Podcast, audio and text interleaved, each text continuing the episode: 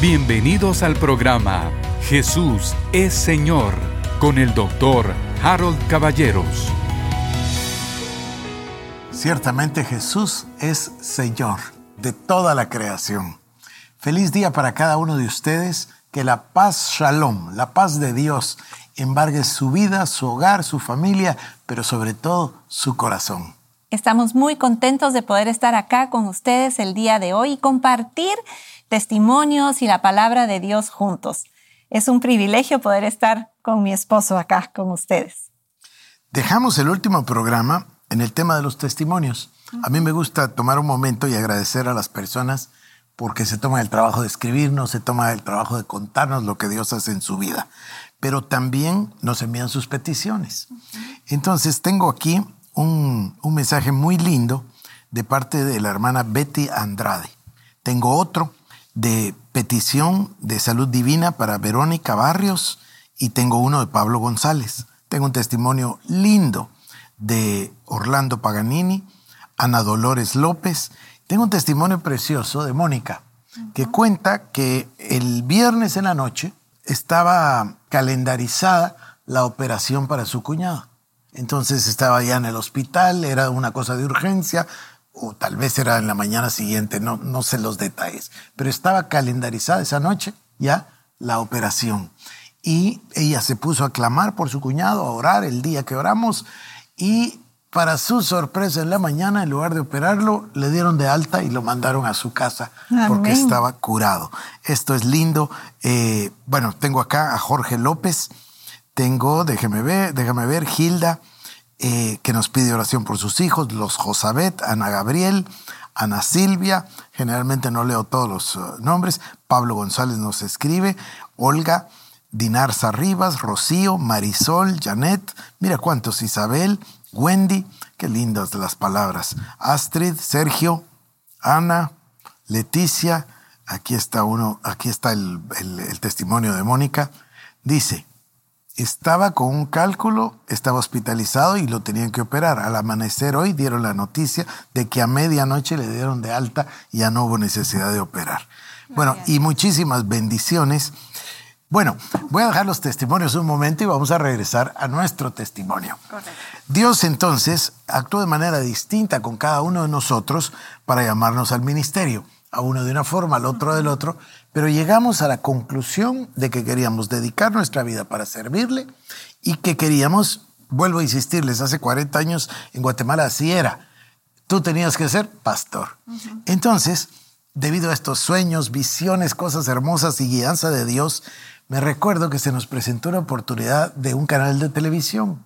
Entonces yo contacté al ministerio de Pat Robertson, él contactó a un hermano amado que ya está con el Señor y se dejó venir a Guatemala justo en esos días. Y él era un pastor de una inmensa experiencia.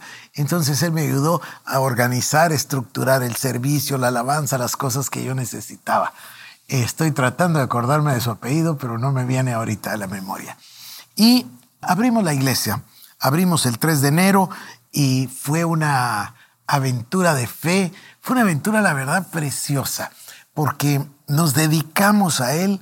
Recuerdo que teníamos los servicios de sanidad en el hotel, pero también salió un periódico en Guatemala, nuevo, y ahí anunciábamos un servicio unos miércoles en la mañana y hacíamos una enseñanza y oración, y ahí nos, um, nos llegó una visita que dice que tenía jaquecas, tenía migrañas, estaba con problemas emocionales, eh, quizás depresión, no sé, habría que preguntarle que nos cuente su testimonio a ella.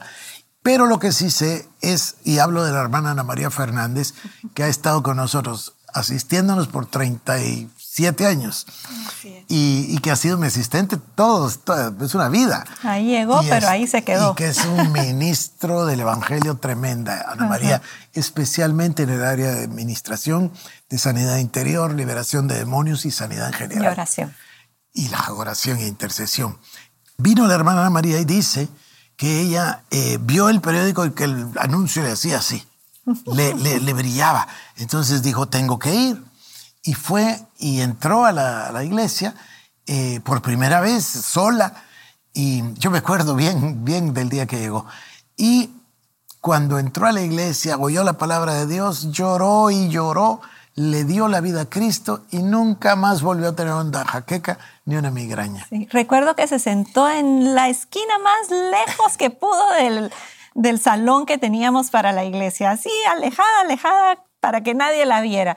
Pero ahí Dios la toca y ella, su vida es transformada y desde entonces ha sido parte de la iglesia, ha sido parte de nuestra familia. Parte de la familia y una mujer de oración, bueno, eh, una bendición inmensa. Pero así como el testimonio de Ana María, les podría yo contar cientos de testimonios. Tengo una, en la mente a una hermana que vino y lloraba y lloraba y lloraba. Yo no lo sabía, lo supimos después que se había intentado suicidar varias veces, era una depresión profunda, y vino y se encontró con Cristo que le revolucionó la vida. Y bueno, no les podríamos contar cuántos, cuántos testimonios hemos visto, ha sido una cosa verdaderamente linda. Ha sido una vida, y aquí quizás entramos al programa, ha sido una vida de fe. Amén. En todo sentido. Fe por las cosas materiales, porque no teníamos iglesia, no teníamos nada. No teníamos eh, dinero para empezar. No, no teníamos ni gente ni experiencia, pero teníamos mucho fervor, oración, clamor, ayuno. Y yo no sé de dónde salió, es posible que haya sido mi suegra, yo no recuerdo quién tuvo esa idea maravillosa de las siete horas de poder.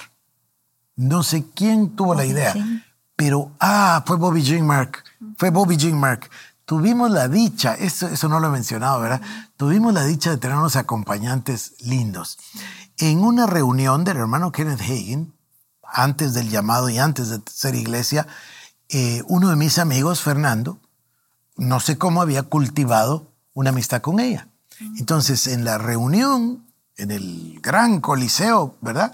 Él me dice, fíjate que aquí está la hermana y la voy a ir a saludar, ¿querés venir? Y yo fui a saludarla y la saludé ella era exalumna de Rema. Ella había sido de la primera promoción o de la segunda de Rema eh, del Instituto del hermano Kenneth Hagen. Era compañera de, mi amigo Circle. Ah, sí. De Jim, de Jim Circle. Eh, eran de los primeros que se graduaron del, del, Instituto Rema. Y ahí conocimos a la hermana Bobby Jean Mark, con quien mantenemos relación hasta el día de hoy. Una hermana, pero es que es maravillosa, ¿verdad? Ella llevó el concepto de las siete horas de oración y nosotros aprendimos, lo aprendimos y lo pusimos en práctica. Entonces, no sé cada cuánto, no recuerdo, pero teníamos el evento de siete horas de oración. Entonces se ponía un pizarrón con las reglas y en un salón se abría a las cinco de la tarde. Y a las cinco y un minuto se cerraba el salón y se mantenía cerrado hasta las doce de la noche. Siete horas de orar en el Espíritu siete horas no, no, no, se permitía platicar, ni estar hablando, ni haciendo grupos. No se trataba de predicar, sino de orar siete horas seguidas. Y por eso le decíamos siete horas de poder. Miren, es una experiencia verdaderamente impresionante. Y muchas personas, pero es que muchísimas, me imagino que nosotros mismos dijimos, ¿y cómo va uno a aguantar orar siete horas? Bueno, quizás la primera costaba, pero después, miren, a las 12 de la noche la gente no se quería ir. Quería seguir orando. Es una experiencia extraordinaria. Y la primera vez que lo hicimos, ¿te recuerdas que ella viajó a Guatemala para estar con nosotros esas siete horas de poder y de cierta manera decir, sí se puede y podemos hacerlo? Y Dios le habló a ella estando en su casa diciéndole que tenía que participar con nosotros en esta situación y fue maravilloso. La hermana Bobby Jean nos sembró también un concepto de orar por el país. Eh, teníamos otro hermano maravilloso que ahora vive en California, que es el hermano John Carret, y otro intercesor. John y Charlotte, su esposa, viven en California. Eh, ellos clamaban por Guatemala, a pesar de ser estadounidenses, ellos no eran guatemaltecos, pero ellos tenían una, una, un fervor, un deseo, un clamor por Guatemala, que todas esas cosas las fuimos nosotros asimilando y recibiendo. Luego entonces vino el momento que ya les conté de comprar un terreno porque eso de estar alquilando no servía y no está en nuestro ADN. Está y ese, mi papá me enseñó eso. Mi papá decía, les voy a contar, mi papá siempre decía, se compra, no se alquila. Y yo no he sido capaz de alquilar. Dos veces en la vida alquilado y ha sido un terrible fracaso. Yo prefiero comprar.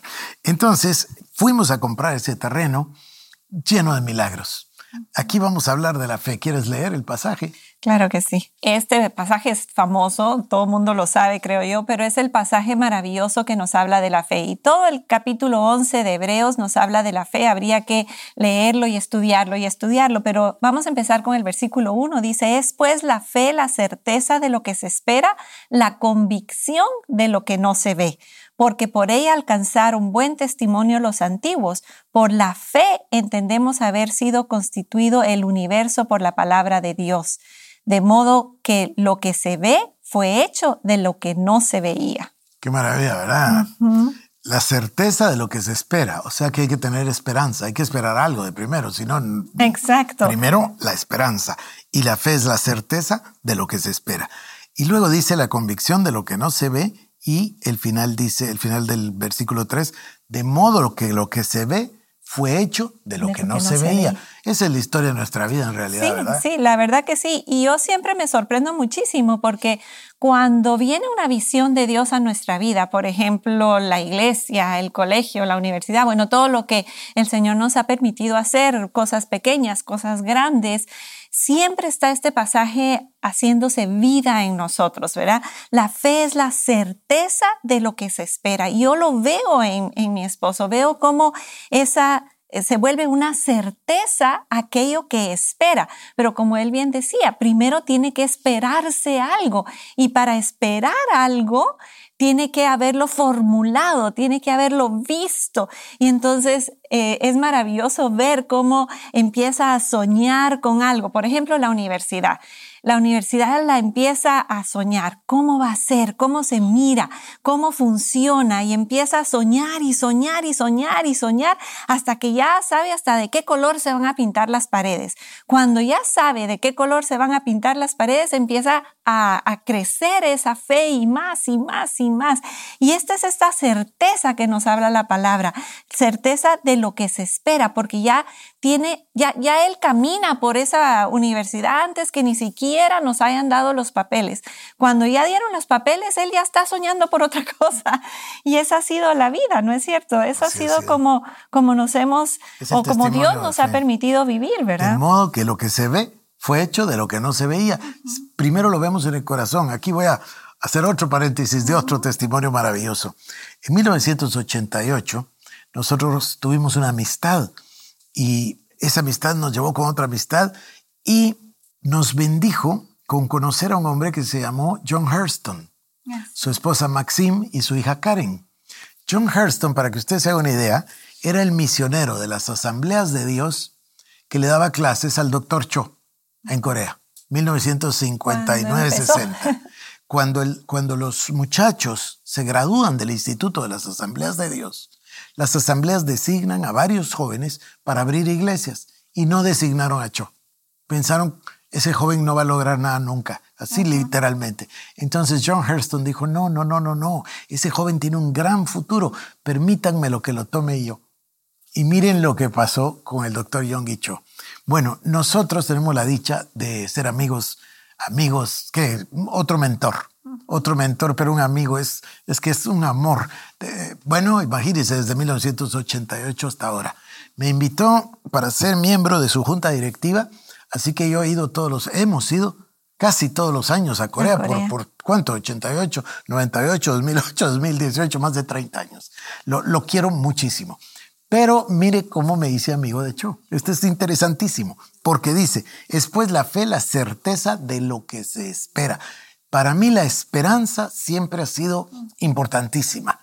No voy a poner, no voy a decir que es tan importante como la fe, pero casi. Porque si no hubiera esperanza, no habría fe. Si no hubieran cimientos, no habría casa, no habría edificio. Entonces el doctor Choi, yo fui en el 88 a invitarlo, fui en el 89 a invitarlo, fui en el 90 a invitarlo y finalmente en el año 92 vino a Guatemala. Y yo le atendí, le llevé y le traje por todas partes y una tarde quería ir a jugar golf. Entonces me fui con él al campo de golf. Yo no juego golf, para mí que el golf es aburridísimo, pero a la gente le gusta el golf. Entonces yo voy caminando, yo iba caminando para aprender de él, no para jugar golf. Y entonces comenzamos a hablar y no sé cómo me dice, háblame de ti, de tu filosofía del ministerio. Entonces yo le dije, bueno, mire, yo hay una cosa que tengo adentro, que es la teología de la esperanza. Y se para Dice, ¿y quién te dijo eso? Así, pues Dios. y dice, es que yo creía que yo era el único al que se lo había dicho. Eso nos unió con el doctor Choi y con Grace todos estos años. Pero mire, verdaderamente es una teología del ministerio. Vivir por una razón, la esperanza. Dice, de modo que lo que se ve fue hecho de lo que no se veía. Antes de que contemos los testimonios, ahorita estaba yo meditando en esta palabra, ¿verdad? Lo que se espera. Y muchas veces, tal vez el mundo nos lo pregunta, ¿cuál es tu visión? ¿Cuál es tu visión? Y realmente eso es lo que esperas. Lo que, lo que está dentro de ti. Muchas personas dicen, bueno, yo no sé, no sé qué espero, no espero nada. Yo pues vivo día a día, vivo con lo que se me viene enfrente. No, no tengo ninguna esperanza, ningún sueño, ninguna visión para el futuro. Pues ahí empieza la fe. La fe empieza cuando tú tienes hacia dónde vas. Eh, tú tienes una frase muy bonita que dices eh, lo de la canoa. Sí, ¿verdad? balsa. O la balsa. La balsa, la balsa.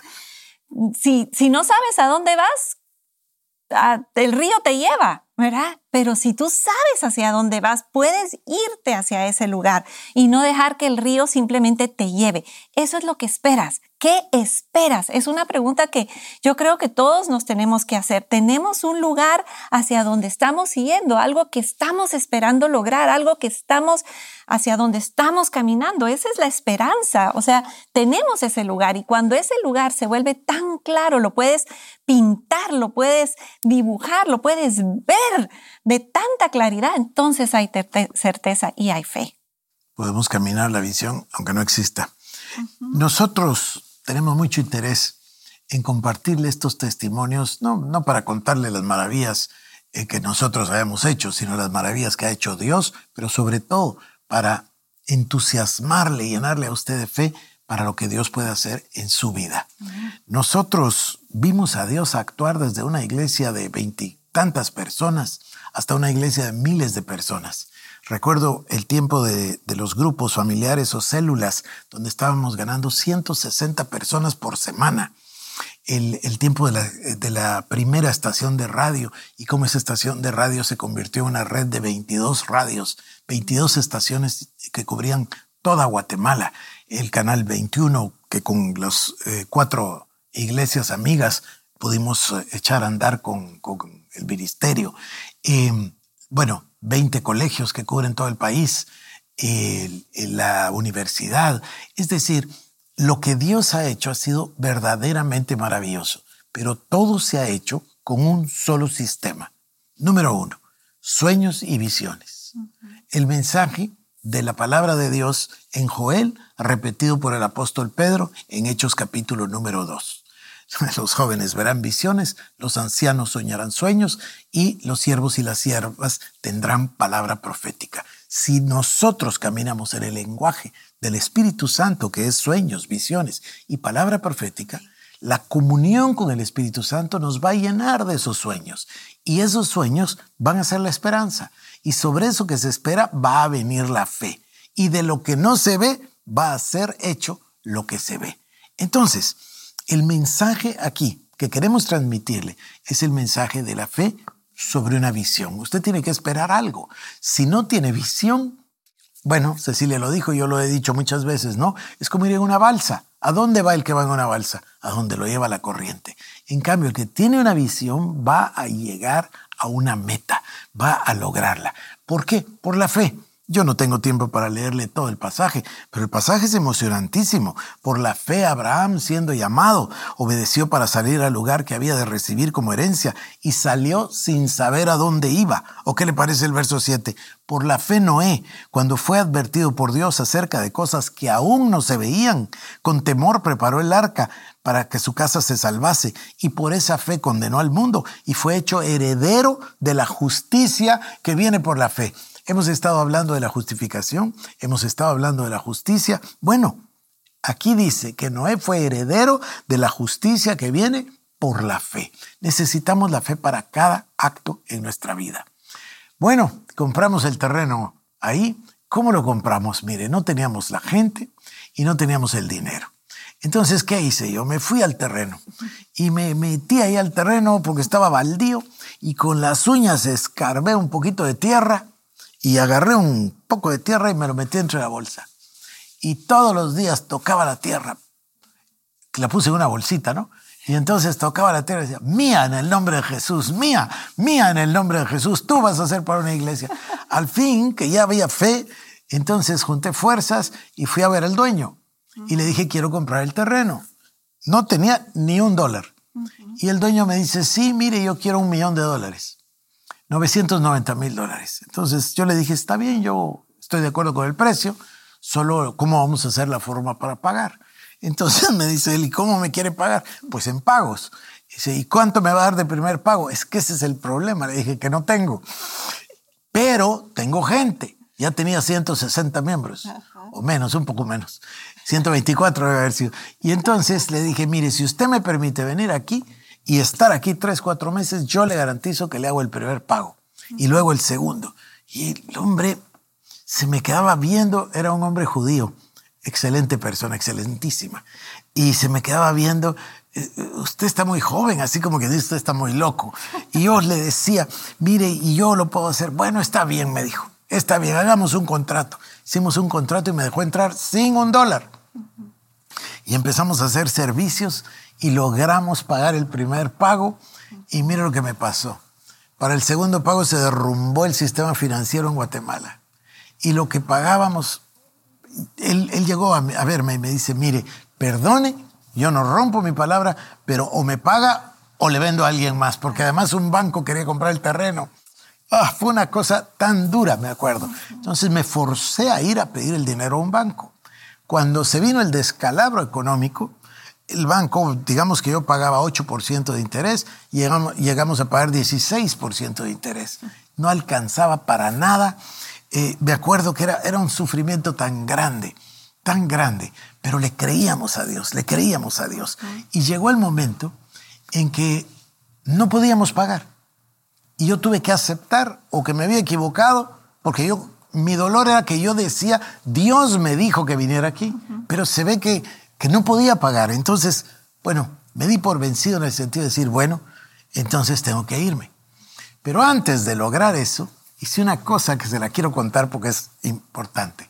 Yo siempre he admirado a los siervos de Dios y siempre he tenido mucho respeto y por eso he aprendido mucho de ellos.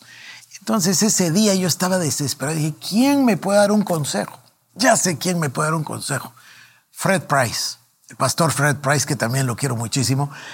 No sé ni por qué yo había conocido a su hija Ángela. Y su hija era su asistente, su secretaria. Entonces llamé a Ángela y Ángela me dijo, mira, yo no te puedo poner a hablar con mi papá media hora. Lo que puedo hacer por ti es que le voy a quitar 15 minutos de su tiempo de almuerzo, pero prométeme que no le hablas más de 15 minutos. Te lo prometo, le dije yo. Y me puso al pastor Fred Price y le conté de la manera más rápida y breve el problema en el que yo estaba. Y Fred Price me dijo esto, por favor grábelo en su corazón. Me dijo, mira, ya fuiste a hablar con este hombre y me dices que es judío y ya le ofreciste tal cosa y tal cosa. Bueno, y dijo que no, dijo que no. Bueno, entonces está todo muy claro, me dijo. Si Dios no quiere darte esa tierra es porque tiene algo mejor para ti. Me dio tranquilidad en el corazón. Nosotros teníamos en ese tiempo un terreno de 4 mil metros. ¿Sabe? Cuando salimos de ahí fuimos a comprar uno de 44 mil metros. Dios es extraordinario. En ese momento me dolió pero para que le termine de contar el milagro, le voy a decir que habíamos comprado en un millón de dólares. Y estábamos tan afligidos que dije yo, lo pongo en venta por un millón de dólares con tal de pagarle al banco. ya le debía al banco, le debía a mi papá, le debía a mi suegro y le debía a tres hermanos de la iglesia. Estaba yo ahorcado.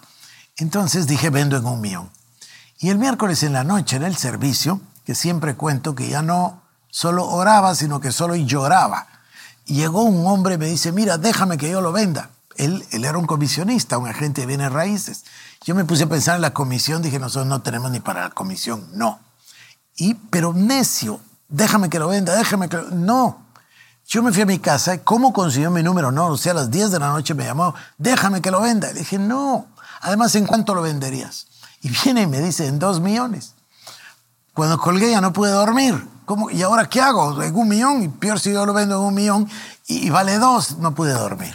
A las seis y media de la mañana cité a un hermano en la iglesia para que me ayudara a orar, porque a las siete llegaban Ah, eso no lo conté. Solo un posible comprador, no eran muchos. Yo creí que iba a haber muchos, solo uno. Entonces a las 7 llegó y no habíamos logrado orar, uno está tan nervioso. Entonces entró con su gerente y dijo, miren, eh, yo entiendo que usted vende el terreno y yo tengo interés en el terreno.